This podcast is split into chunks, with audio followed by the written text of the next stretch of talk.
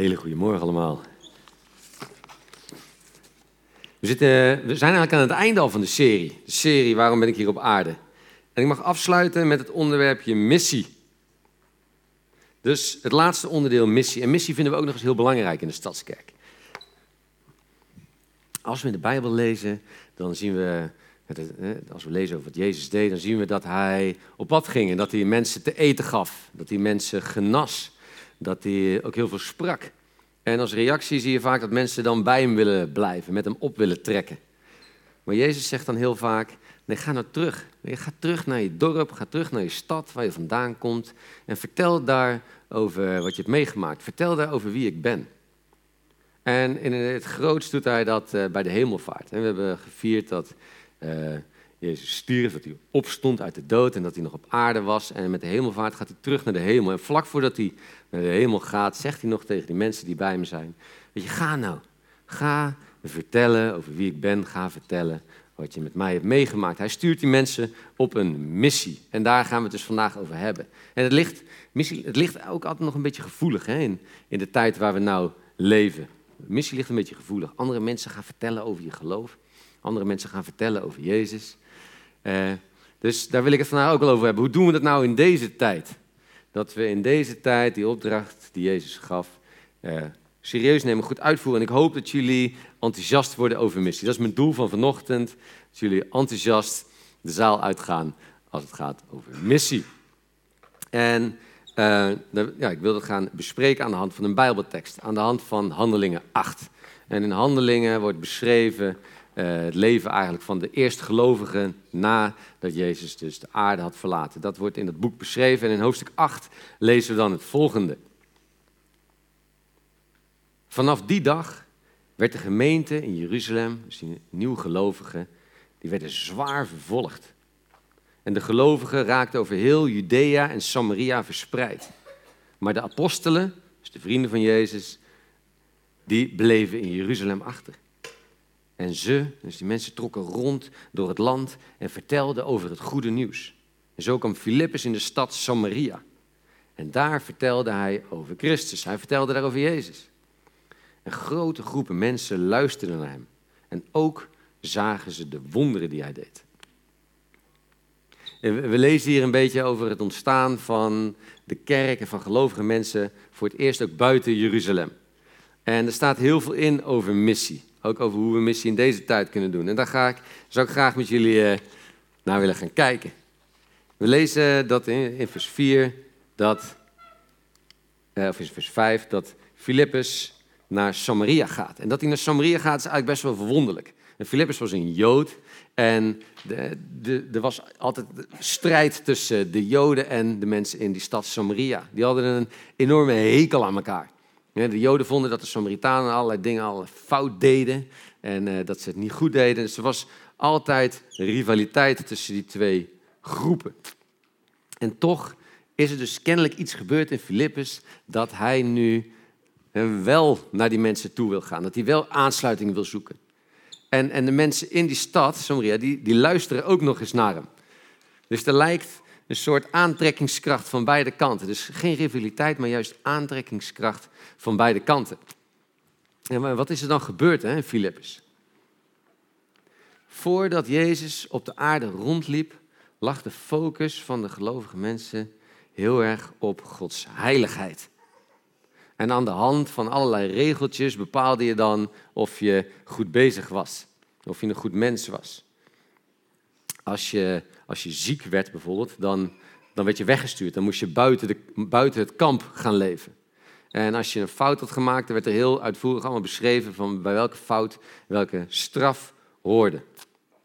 En het gevolg was dat de mensen die niet ziek werden en die gewoon alles keurig volgens de regeltjes eh, bleven doen, die, die, die kregen aanzien. En die gingen ook een beetje neerkijken op de mensen die, die fouten maakten.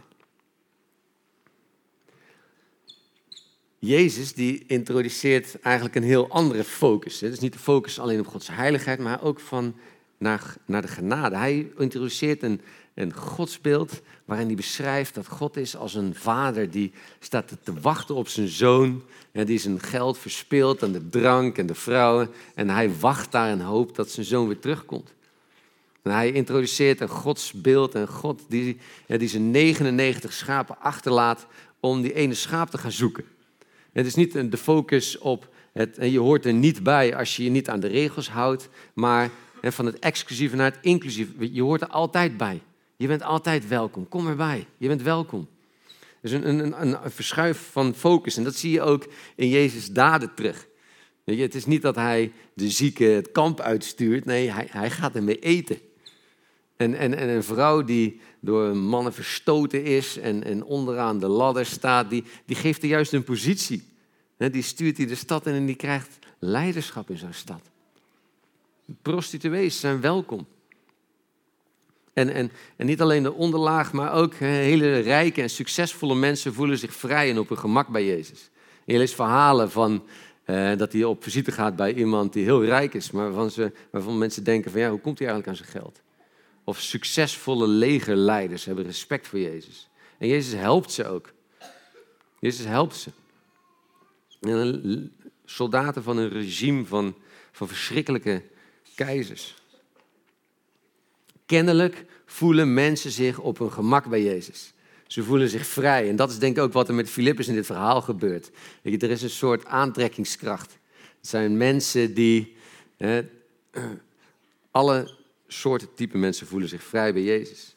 En, en de gerespecteerde mensen, de gelovige mensen die tijd, de gelovige leiders, die alles keurig volgens de regeltjes deden, die hadden juist weer een ontzettende hekel aan Jezus. Dus Jezus lijkt die mensen aan te trekken die met vragen rondlopen, die twijfels hebben, die denken, hoe zit het eigenlijk? Die ook een beetje de, de randjes opzoeken, misschien zelfs overheen gaan. En de gelovige mensen stoot die af. En als ik nou met mijn collega's en mijn buren over, over het geloof praat, over Jezus, dan, dan lijkt het soms zo dat, het, dat we het nou hebben omgedraaid. Dat het nu precies andersom is. dat in Eindhoven de, de gelovige mensen, die, die gewoon alles keurig volgens de regels doen, zich heel erg aangetrokken voelen tot Jezus.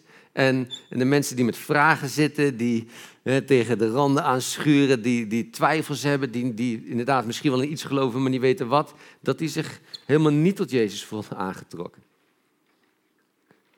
Hoe, hoe kan het nou dat, dat, dat we dat omgedraaid lijken te hebben?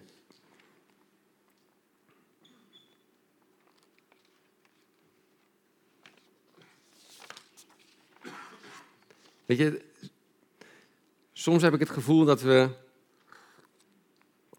in de kerk een, een clubje hebben gecreëerd van, van nette mensen, waarin we, we af hebben gesproken, dit zijn de regels, en dat, dat, dat daar ook de gesprekken over gaan. Eh, wat, je, wat je mag doen, eh, wat wel mag en wat niet mag, wat je op zondag mag doen, hoe een kerkdienst eruit moet zien. En, en het gevaar is als we met z'n allen daarover blijven praten, dat, we, dat, we dan weer, dat het dan weer dat exclusieve wordt in die tijd van voor Jezus. Dat je dan weer, hè, je hoort er niet bij omdat je niet aan deze regels houdt, omdat je niet hier aan voldoet. En dan, ja, dan komen mensen denk ik niet meer naar een kerk of willen ze niet meer van Jezus hebben, omdat ze het gevoel hebben van ja, weet je, ik voldoen niet of ik, ik, ik, ik, hoor, ik hoor er niet bij, ik weet niet wat ik moet doen. En dat is denk ik wel een groot verlangen wat we hebben als, als kerk. Dat we, dat we net als Filippus aantrekkelijk mogen zijn. En dat we de stad in mogen gaan naar onze buren en naar onze collega's. En dat we, dat we die aantrekkingskracht hebben. Dat, dat het inclusief is, dat het nooit veroordelend is. En juist als mensen met vragen zitten, of twijfels of, of dingen doen waarvan wij denken, dat zou ik anders aanpakken. Dat ze juist welkom zijn. Dat het inclusief is. En, en we lezen, dus dat is het eerste bij de missie, dat, dat we aantrekkelijk zijn. Inclusief. En, en als we verder lezen, dan staat er dat hij het goede nieuws ging vertellen. Hij ging vertellen over de Christus.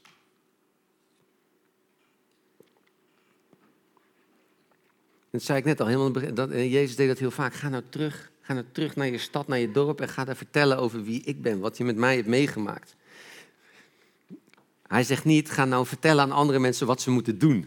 Hè, wat wel en niet mag en, en, en wat de regels zijn.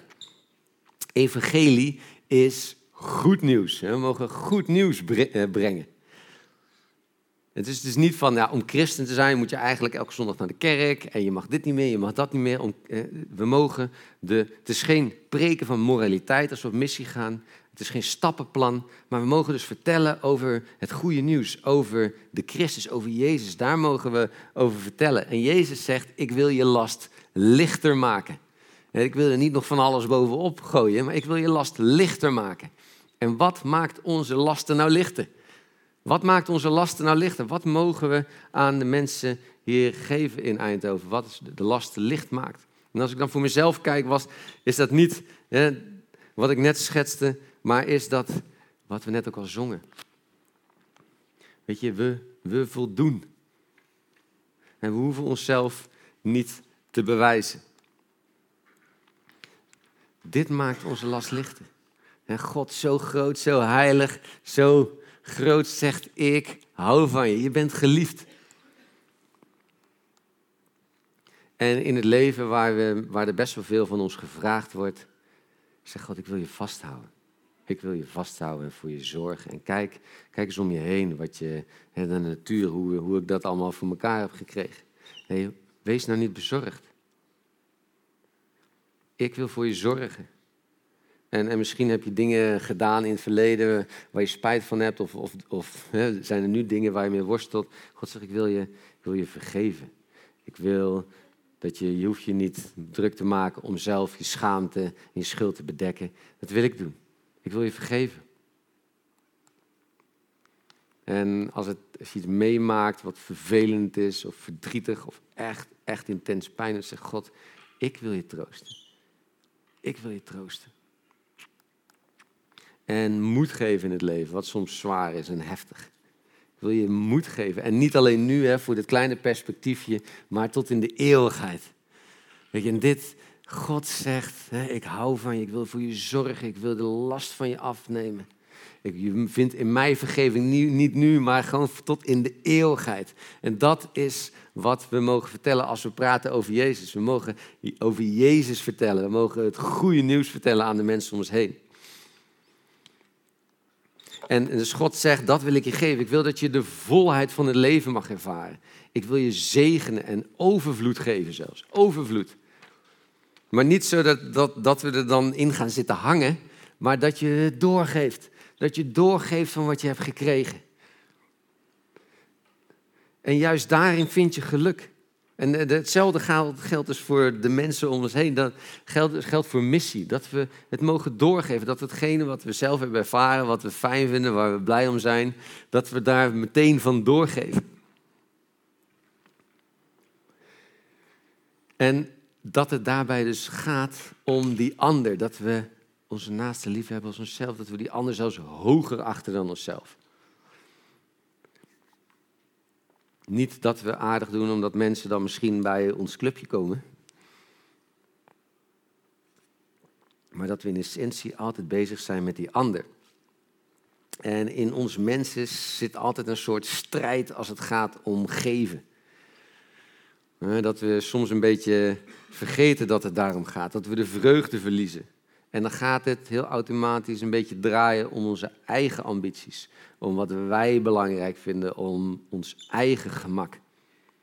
En het, het stomme is dat hoe meer je je eigen belang overdrijft, hoe minder belangrijk je wordt. En hoe meer je al dingen van jezelf wil vasthouden, hoe meer je het ook verliest. En juist als je gericht bent op het geluk van een ander, dan, dan vind je zelf geluk. En dat is niet alleen iets wat Jezus zegt, dat, is, eh, vond ik in een boek, ik heb teruggelezen, dat is volgens mij een van de best verkochte boeken van 2018. Dat is geschreven door uh, Mo Gaudat en een man bij Google en die is gestopt om de geluksbeweging op te richten. En uh, dus, wat ik zei, de bestsellers in Amerika. En, en die schrijft dan een gigantisch rijke gast en die schrijft dan het volgende. Wat ik moest realiseren was dat ik nooit gelukkig zou worden als ik vasthield aan wat ik wilde doen, aan wat ik wilde bereiken. Geef zomaar, zoveel mogelijk, overvloedig. Geven maakt gelukkig. En hoe meer je geeft, hoe, hoe meer je ook weer terugkrijgt.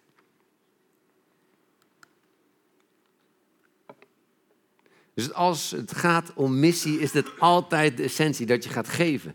En is niet een beetje gaat hangen en denk ik hou, ik hou die overvloed die ik, die ik ontvangen heb een beetje voor mezelf. Nee, ik wil het doorgeven aan de mensen om me heen. En ook geven is dus, het gaat dus om die ander.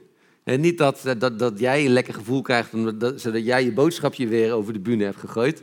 Dat het jou een goed gevoel geeft omdat jij weer gezonde hebt. Nee, wat wil die ander eigenlijk? Wat, waar zit die ander op te wachten? Het gaat niet om jou, maar om mij. Of uh, het gaat niet om jou, maar om die ander. zou het zijn.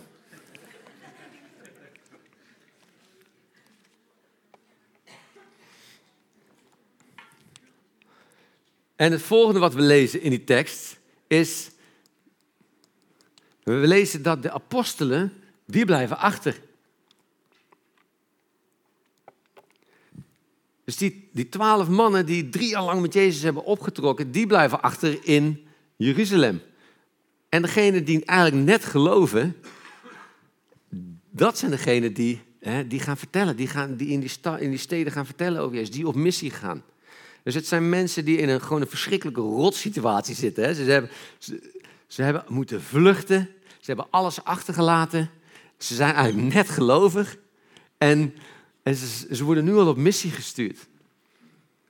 En, en, en dat, is, dat geldt voor ons ook. Weet je, je hoeft niet te wachten tot je er klaar voor bent. dat je genoeg kennis hebt, dat je alle antwoorden hebt. Of dat je, dat je zelf eerst, dat je eerst zelf alles op orde moet hebben en dat je dan pas klaar bent voor missie. Het begint ermee. Het begint met missie, het begint met geven en de rest volgt dan. We hoeven gelukkig niet alle antwoorden te hebben. Het is juist, en juist als, je, als het gaat om missie bij je buren en bij je collega's, weet je, ze, mensen willen echtheid zien. Wie je echt bent. En niet alle antwoorden, dat alles perfect is. Dus missie is iets wat je direct doet. En gekoppeld aan daden. Filippus deed wonderen, hij deed wonderen. En op andere plekken lezen we dat dat, dat mensen kleren uitdelen en dat ze gevangenen gaan bezoeken, dat ze eten uitdelen. Dus een missie is zijn, zijn woorden en daden samen. En juist doordat je ook iets doet, geeft het kracht aan de woorden die je spreekt.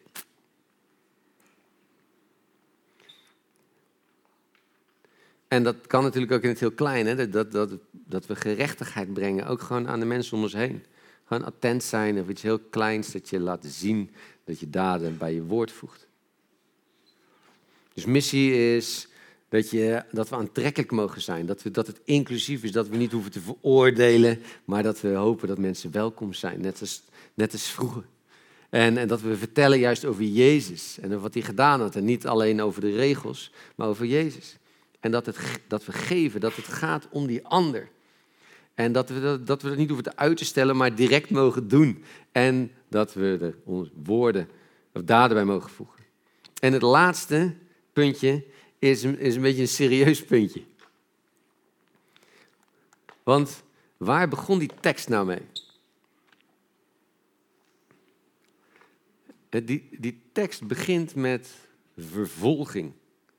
En mensen moesten vluchten, ze werden opgejaagd. En, en zo is het ook met missie.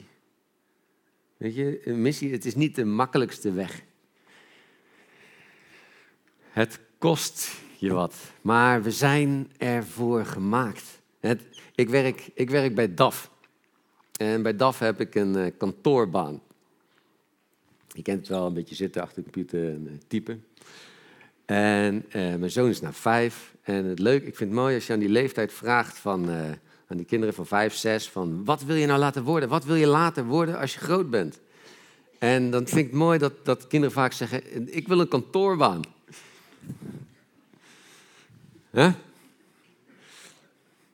Nee, natuurlijk niet.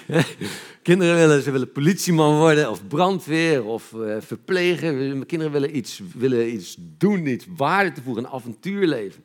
En ook als je die films met ze meekijkt, het gaat altijd over iemand die iets redt. In ons zit iets dat we verschil willen maken. Dat we ergens voor gaan en een avontuur beleven. En zo op latere leeftijd, dan, dan wil het nog wel eens zijn dat dat een beetje inkakt. En, het is ook wel goed hè, dat het niet alle kanten op schiet. Maar het is nog wel de bedoeling dat we, al, dat, we dat wat we hebben, dat avontuur, dat we, dat, dat, dat, we, dat, we, dat, dat we die kracht beheersen, maar het nog wel uit laten knallen ergens. We zijn gemaakt voor avontuur. Ja, dus Jezus zegt, ik wil je alles geven, maar niet zodat je het voor jezelf houdt, maar dat je het door kan geven. En dat kost je wat.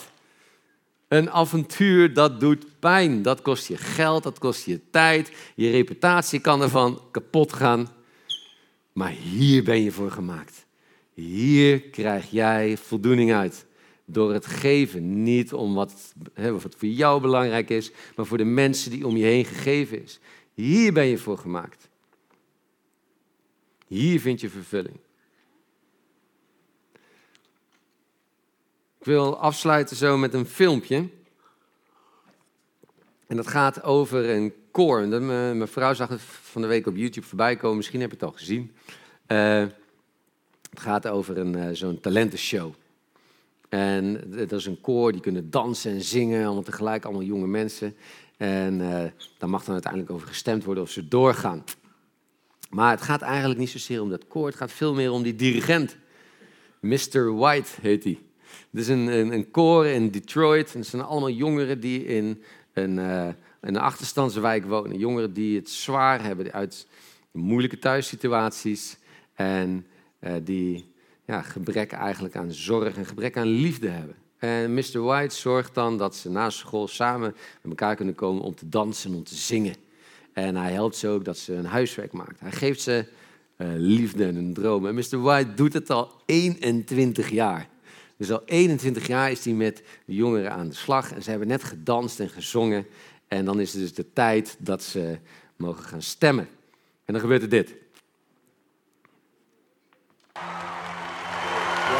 Let's vote. Let's start with Howie. Yes or no? Oh, you know what? Wait, I wait, wanna- wait, wait, wait, wait, wait. Wait, wait. I'm so sorry to interrupt you, Howie. But I have to tell you. Every young man and woman on the stage represents me and where I came from.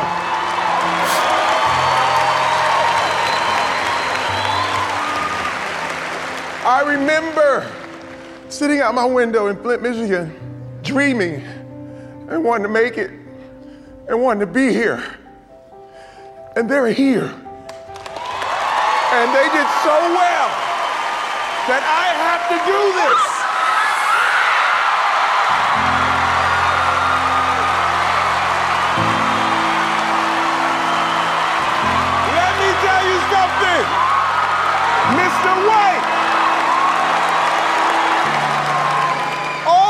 Takes is one person to believe in a young man or woman for them to reach their dreams, and you are that man, sir.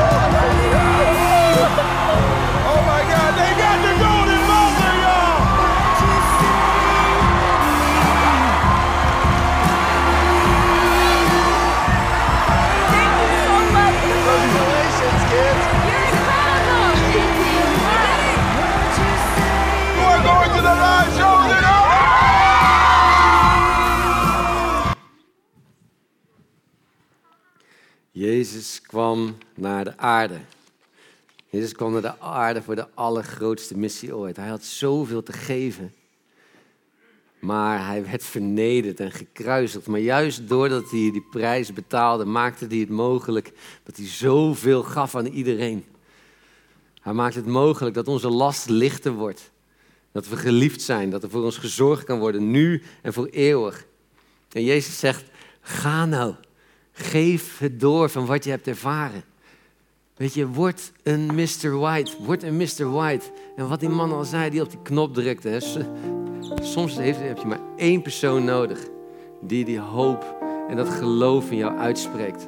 Eén persoon die jou in de positie brengt dat je kan ervaren wie God is en wat Hij voor je in je leven kan doen. Misschien sta je aan het begin van een missie en hoop ik dat je, dat je vandaag weer een stukje enthousiasme hebt gekregen om er echt mee aan de slag te gaan. Misschien ben je al jaren bezig en zit je midden in de storm en dan hoop ik dat je beseft dat die prijs erbij hoort en, en dat je enthousiast door blijft geven met hetgeen wat je hebt ontvangen. En juist door te geven zal je ontvangen. Ik hoop dat je, dat je nieuwe ideeën hebt gekregen. En als antwoord wil ik vragen, als je nou zegt, ik wil meegaan, ik wil op pad gaan met een missie, doorgeven van wat ik gekregen heb. Wil ik vragen of je gaat staan en het lied mee gaat zingen. Het is een serieus lied. Dat we gaan zingen dat geloven geweldig is. Dat we ervan door willen geven. Dat overal waar we komen, dat we mensen mogen zegenen. Niet voor onszelf, maar voor die ander. Dat we op overal waar we komen het een stukje beter mogen maken.